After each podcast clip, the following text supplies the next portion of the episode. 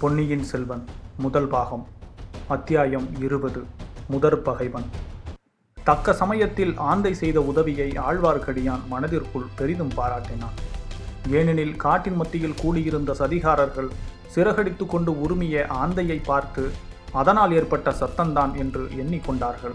அடே இந்த கோட்டான் நம்மை பயப்படுத்தி விட்டது வெட்டுடா அதை என்றான் ஒருவன். வேண்டாம் உங்கள் கத்திகளை வேறு முக்கியமான காரியங்களுக்கு பத்திரப்படுத்தி வையுங்கள். நம் பகைவர்களை பூண்டோடு ஒழிப்பதற்கு கூறாக்கி வையுங்கள். ஆந்தையும் கோட்டானும் நம் பகைவர்கள் அல்ல அவை நம் சிநேகிதர்கள். மனிதர்கள் சாதாரணமாய் உறங்கும் சமயங்களில் நாம் கண் விழித்திருக்கிறோம். நம்மோடு ஆந்தைகளும் கூகைகளும் கண் விழித்திருக்கின்றன என்றான் ரவிதாசன் என்பவன். அவனுடைய பேச்சை கேட்டுக்கொண்டே மெல்ல மெல்ல அடிமேல் அடி எடுத்து வைத்து நடந்து திருமலையப்பன் ஒரு பெரிய மருத மரத்தின் சமீபத்தை அடைந்தான். நூறு வயதான அந்த மரத்தின் பெரிய வேர்கள் நாலாபுரத்திலும் ஓடியிருந்தன. ஓர் ஆணி வேருக்கும் இன்னொரு ஆணி வேருக்கும் மத்தியில் தரையிலும் இடைவெளி இருந்தது. மரத்தின் அடிப்பக்கத்திலும் நல்ல குழிவு இருந்தது. அத்தகைய குழிவு ஒன்றில் மரத்தோடு மரமாக சாய்ந்து கொண்டு ஆழ்வார்க்கடியான் நின்றான். தஞ்சாவூர் ராஜ்யத்தின் பொக்கிஷம் இருக்கும் வரையில் நமக்கு வேண்டிய பொருளுக்கு குறைவில்லை. எடுத்த காரியத்தை முடிக்க நெஞ்சு துணிவு வேண்டும். காரியம் முடிகிற வரையில் வெளியில் தெரியாதபடி ரகசியத்தை பேணும் சக்தி வேண்டும். நமக்குள் இரண்டு பிரிவாக பிரிந்து கொள்ள வேண்டும். ஒரு பிரிவினர் உடனே இலங்கைக்கு போக வேண்டும். இன்னொரு பிரிவினர் தொண்டை மண்டலம் சென்று காரிய சித்திக்கு தக்க சமயத்தை எதிர்பார்த்திருக்க வேண்டும். ஏறக்குறைய இரண்டு காரியங்களும் ஒரே சமயத்தில் முடிய வேண்டும். ஒரு பகைவனை முடித்த பிறகு அவகாசம் கொடுத்தால் இன்னொரு பகைவன் ஜாக்கிரதையாகி விடுவான். அதற்கு இடமே கொடுக்கக்கூடாது. தெரிகிறதா? உங்களில் இலங்கைக்கு போக யார் யார் ஆயத்தமாயிருக்கிறீர்கள்? என்றான் ரவிதாசன். நான் போகிறேன் நான் போகிறேன் என்று பல குரல்கள் ஒரே சமயத்தில் கேட்டன. யார் போகிறது என்பதை அடுத்த முறை பாண்டிய நாட்டில் கூடி தீர்மானிக்கலாம். அதுவரை இங்கே செய்ய வேண்டிய ஏற்பாடுகள் இன்னும் சில இருக்கின்றன என்றான் ரவிதாசன். ஈழத்துக்கு எந்த வழி போவது நல்லது? என்று கேட்டான் ஒருவன். கோடியக்கரை வழியாக போகலாம். கடலை கடப்பதற்கு அது நல்ல வழி. ஆனால் இங்கிருந்து கோடியக்கரை வரையில் செல்வது கடினம். நெடுகிலும் பகைவர்கள் ஆங்காங்கே ஒற்றர்கள். ஆகையால் சேதுவுக்கு சென்று அங்கே கடலை தாண்டி மாதோட்டத்துக்கு அருகில் இறங்குவதுதான் நல்லது. இலங்கை போகிறவர்கள் சமயத்தில் படகு வலிக்கவும் கட்டுமரம் தள்ளவும் கடலில் நீந்தவும் தெரிந்தவராயிருக்க வேண்டும். இங்கே யாருக்கு நீந்த தெரியும்? எனக்கு தெரியும் எனக்கு தெரியும் என்ற குரல்கள் இருந்தன முதலில் இலங்கை மன்னன் மகிந்தனை கண்டு பேசிவிட்டு பிறகு காரியத்தில் இறங்க வேண்டும். ஆகையால் ஈழத்துக்கு போகிறவர்களில் ஒருவருக்காவது சிங்கள மொழி தெரிந்திருக்க வேண்டும். நமது சோமன் சாம்பவன் இன்னும் வந்து சேரவில்லையே. யாராவது அவனை இன்றைக்கு பார்த்தீர்களா? இதோ வந்து கொண்டிருக்கிறேன். என்று ஆழ்வார்க்கடியானுக்கு மிக்க சமீபத்திலிருந்து ஒரு குரல் கேட்டது. அடியான் மேலும் மரத்தோடு மரமாக ஒட்டி கொண்டான் அடடா இந்த பாழும் உடம்பு இப்படி பெருத்து விட்டது. எவ்வளவு சங்கடமாயிருக்கிறது. புதிதாக இரண்டு பேர் அக்கூட்டத்தில் வந்து சேர்ந்து கொண்டார்கள். ஆழ்வார்க்கடியான் தன் முகத்தில் ஒரு சிறு பகுதியை மட்டுமே மரத்துக்கு வெளியே நீட்டி எட்டி பார்த்தான். புதிதாக வந்தவர்கள் இருவரும் கொள்ளிடக்கரையில் அரச மரத்தடியில் சந்தித்து பேசியவர்கள்தான் என்று தெரிந்து கொண்டான். புது மனிதர்களை கண்டதும் ரவிதாசன் வாருங்கள் வாருங்கள். ஒருவேளை ஏதாவது உங்களுக்கு ஆபத்து வந்து விட்டதோ வராமலே இருந்து விடுவீர்களோ என்று பயந்தேன். எங்கிருந்து எந்த வழியாக வந்தீர்கள்? என்றான். கொள்ளிடக்கரையோடு வந்தோம். வழியில் ஒரு கூட்டம் நரிகள் வளைத்து கொண்டன.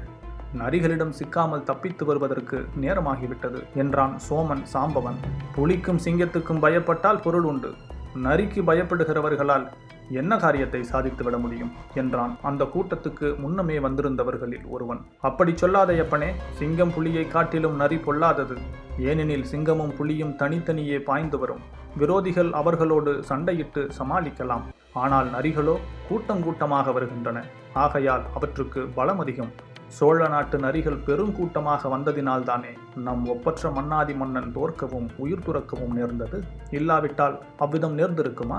அந்த நரிக்குளத்தை அடியோடு அழிப்போம் பூண்டோடு நாசம் செய்வோம் என்று ஆங்காரத்துடன் கூறினான் சோமன் சாம்பவன்.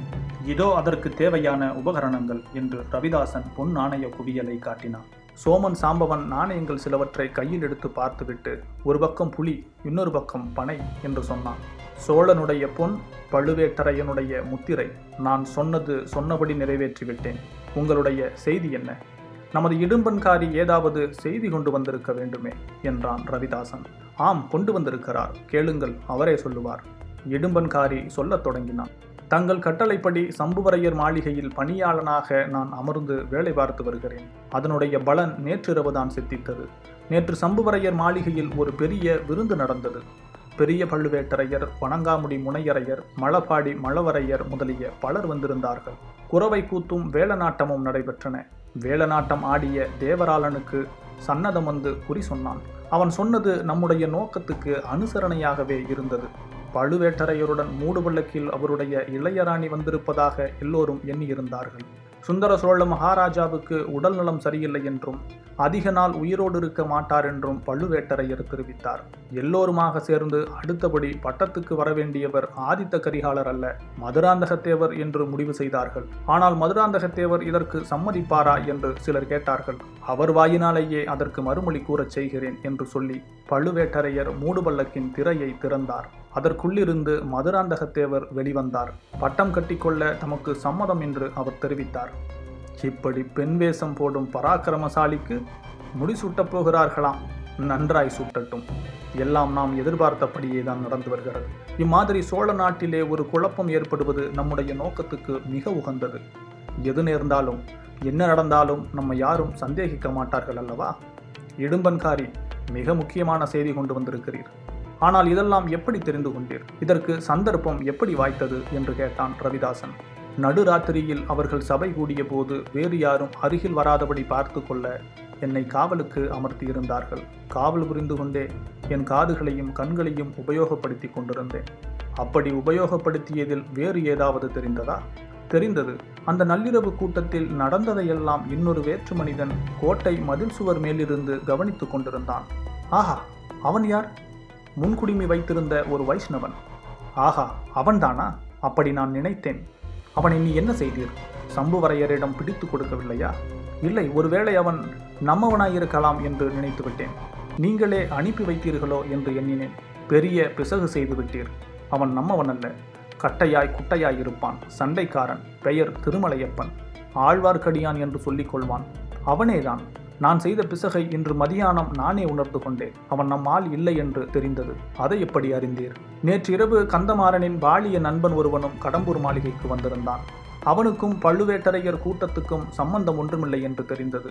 அவன் அங்கேயே மூளையில் படுத்து நிம்மதியாக தூங்கினான். இன்று காலையில் சின்ன எஜமானர் தம் சிநேகிதனை கொண்டுவிட கொள்ளிடக்கரை வரையில் வந்தார்.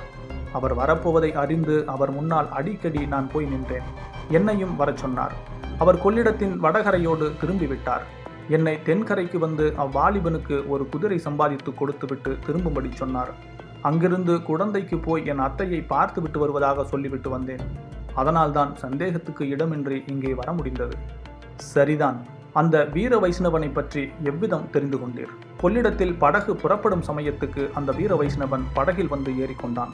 அவன் கந்தமாறனின் சிநேகிதனோடு பேசிய சில காரமான வார்த்தைகளிலிருந்து எனக்கு சிறிது சந்தேகம் உதித்தது. அவனும் நம்மை சேர்ந்தவனோ என்று. மேலும் கொள்ளிடத்தின் தென்கரையில் அவன் எனக்காக காத்து கொண்டிருந்ததாக தோன்றியது. நம்முடைய அந்தரங்க சமிக்ஞையை செய்து காட்டினேன். ஆனால் அவன் புரிந்து கொள்ளவில்லை.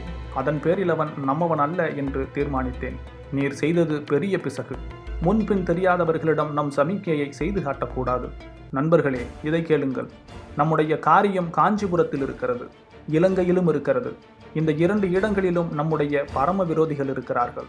ஆனால் அவர்கள் இரண்டு பேரையும் காட்டிலும் நம்முடைய கொடிய விரோதி முதன்மையான விரோதி ஆழ்வார்க்கடியான் என்று பொய்ப்பெயர் பூண்டு திரியும் திருமலையப்பன் தான். அவன் நம்மையும் நம் நோக்கத்தையும் அடியோடு நாசம் செய்யக்கூடியவன். நமக்கெல்லாம் இணையில்லா தலைவியாக உள்ள தேவியை அவன் கொண்டு போக பார்க்கிறவன். அடுத்தபடியாக அவனை உங்களில் யாராவது எங்கே கண்டாலும் எந்த நிலையில் சந்தித்தாலும் கைகளில் உள்ள ஆயுதத்தை உடனே அவன் மார்பில் பாய்ச்சி கொன்றுவிடுங்கள். ஆயுதம் ஒன்றுமில்லாவிட்டால் கையினால் அவனுடைய மென்னியை திருகிக் கொள்ளுங்கள். அல்லது சூழ்ச்சியால் விஷத்தை கொடுத்து கொள்ளுங்கள். அல்லது வெள்ளத்தில் தள்ளி முதலை பசிக்கு இரையாக்குங்கள். அல்லது ஏதாவது சாக்கு சொல்லி பாறை உச்சிக்கு அழைத்து போய் அங்கிருந்து பிடித்து தள்ளி கொன்றுவிடுங்கள். தேல் நட்டுவாக்கிளி பாம்பு முதலியவற்றை கண்டால் எப்படி இரக்கம் காட்டாமல் கொள்வீர்களோ? அப்படி கொன்று விடுங்கள். துர்காதேவிக்கோ கன்னியம்மனுக்கோ பலி கொடுத்து விட்டால் இன்னும் விசேஷம். எப்படியும் அவன் உயிரோடு இருக்கும் வரையில் நம்முடைய நோக்கத்துக்கு இடையூறாகவே இருப்பான். ரவிதாசரே நீங்கள் இவ்வளவு தூரம் வற்புறுத்தி சொல்வதற்கு அவன் பெரிய கைகாரனாயிருக்க வேண்டும். அப்படிப்பட்டவன் யார்? யாரா? அவன் பயங்கர ஆற்றல் படைத்த ஒற்றன். யாருடைய ஒற்றன்? எனக்கே அது வெகுகாலம் சந்தேகமாய்த்தான் இருந்தது. சுந்தர சோழனின் ஒற்றனோ ஆதித்த கரிகாலனின் ஒற்றனோ என்று சந்தேகப்பட்டேன். பழையாறையில் இருக்கிறாளே ஒரு கிழபாதகி. அந்த பெரிய பிராட்டியின் ஒற்றனாய் இருக்கலாம் என்று இப்போது சந்தேகிக்கிறேன். ஆஹா அப்படியா? சிவபக்தியில் மூழ்கி ஆலய திருப்பணியை செய்து வரும் அந்த செம்பியன் தேவிக்கு ஒற்றன் எதற்கு? அதெல்லாம் பொய். இந்த முன்குடுமிக்காரனின் வீர வைஷ்ணவம் எப்படி வெளிவேஷமோ அப்படித்தான் அந்த முதிய ராணியின் சிவபக்தியும். பெற்ற பிள்ளைக்கே பெரும் சத்துருவாயிருக்கும் பிசாசு அல்லவா? அதனால்தானே அவளுடைய சொந்த சகோதரனாகிய மழவரையன் கூட அவளுடன் சண்டை பிடித்து கொண்டு பழுவேட்டரையன் கட்சியில் சேர்ந்திருக்கிறான். ரவிதாசரே அந்த முன்குடிமி வைஷ்ணவன் போல் இன்னும் யாராவது உண்டோ? குழந்தையில் ஒரு சோதிடன் இருக்கிறான். அவன் பேரிலும் எனக்கு சந்தேகம் இருக்கிறது. வருகிறவர் போகிறவர்களுக்கு ஜோசியம் சொல்லுவது போல சொல்லி வாயை பிடுங்கி பல விஷயங்களை தெரிந்து கொள்கிறான். அவனிடம் நீங்கள் யாரும் போகவே கூடாது. போனால் எப்படியும் நிச்சயமாக ஏமாந்து போவீர்கள். அவன் யாருடைய ஒற்றன் என்று நினைக்கிறீர்கள்? இன்னும் அதை நான் கண்டுபிடிக்க முடியவில்லை. ஒருவேளை தற்போது இலங்கையில் இருக்கும் போலி இளவரசனுடைய ஒற்றனாக இருக்கலாம். ஆனால் ஜோசியனை பற்றி அவ்வளவு கவலை எனக்கு கிடையாது. அவனால் பெரிய தீங்கு எதுவும் நேர்ந்து விடாது. வைஷ்ணவன் விஷயத்திலே தான் எனக்கு பயம். அவனை கண்ட இடத்திலேயே தேல் நட்டுவாக்கிலி பாம்பை அடித்துக் கொள்வது போல இரக்கமின்றி கொன்றுவிட வேண்டும். இதையெல்லாம் மருத மரத்தின் மறைவிலிருந்து கேட்டுக்கொண்டிருந்த ஆழ்வார்க்கடியானுடைய மெய் நடுங்கியது. உடம்பெல்லாம் வியர்த்தது. அந்த மரத்தடியிலிருந்து உயிரோடு தப்பித்து போகப் போகிறோமா என்றே அவனுக்கு சந்தேகம் உண்டாகிவிட்டது. போதும் போதாததற்கு அச்சமயம் பார்த்து அவனுக்கு தும்மல் வந்தது. எவ்வளவோ அடக்கி கொள்ள பார்த்தும் முடியவில்லை. துணியை வாயில் வைத்து அடைத்து கொண்டு நச்சென்று தும்மினான். அந்த சமயம் மேலக்காற்று நின்றிருந்தது. காட்டு மரங்களின் மர்ம சத்தமும் நின்று போயிருந்தது. ஆகையால் திருமலையப்பனின் அடக்கிய தும்மல் சத்தம் பக்கத்தில் பேசி கொண்டிருந்த சதிகாரர்களுக்கு சிறிது கேட்டுவிட்டது. அந்த மருத மரத்துக்கு பின்னால் ஏதோ சத்தம் கேட்கிறது. சுளுந்தை கொண்டு போய் என்னவென்று பார் என்றான் ரவிதாசன். சுளுந்து பிடித்தவன் மரத்தை நாடி வந்தான். அவன் அருகில் வர வர வெளிச்சம் அதிகமாகி வந்தது. ஆச்சு இதோ மரத்தின் முடுக்கில் அவன் வந்து திரும்ப போகிறான். திரும்பிய உடனே சுளுந்து வெளிச்சம் தன்மேல் நன்றாய் விழப் போகிறது. அப்புறம் என்ன நடக்கும்? தப்பி பிழைத்தால் புனர்ஜென்மம்தான். திருமலையப்பனின் மார்பு படபடவென்று அடித்து கொண்டது. தப்புவதற்கு வழியுண்டா என்று சுற்றும் முற்றும் பார்த்தான். வழி காணவில்லை. அண்ணாந்து பார்த்தான். அங்கே மரத்திலிருந்து பிரிந்து சென்ற மரக்கிளையில் ஒரு ராட்சத வவ்வால் தலைகீழாக தொங்கி தவம் செய்து கொண்டிருந்தது. உடனே ஒரு யோசனை தோன்றியது. சட்டென்று கைகளை உயர நீட்டி அந்த வவ்வாலை பிடித்து கையில் ஆயத்தமாக வைத்து கொண்டான். சுளுந்துகாரன் மரத்தை தாண்டி வந்ததும் வவ்வாலை அவன் முகத்தின் மீது எறிந்தான். தொழுந்து கீழே விழுந்து வெளிச்சம் மங்கியது. வவ்வாலின் இறக்கையால் முகத்தில் அடிபட்டவன் ஏ ஏ என்ன என்ன? என்று உளறினான். பலர் ஓடி வரும் சத்தம் கேட்டது. ஆழ்வார்க்கடியானும் ஓட்டம் பிடித்தான். அடுத்த கணம் அடர்ந்த காட்டுக்குள் புகுந்து மறைந்தான். பலர் சேர்ந்து என்ன என்ன அங்கே என்ன? என்று கூச்சலிட்டார்கள். சுளுந்து ஏந்திய ஆள் வவ்வால் தன்னை தாக்கியது பற்றி விவரம் கூறத் தொடங்கினான். இதெல்லாம் திருமலையப்பனின் காதில் கொஞ்ச தூரம் வரையில் கேட்டுக்கொண்டே இருந்தது.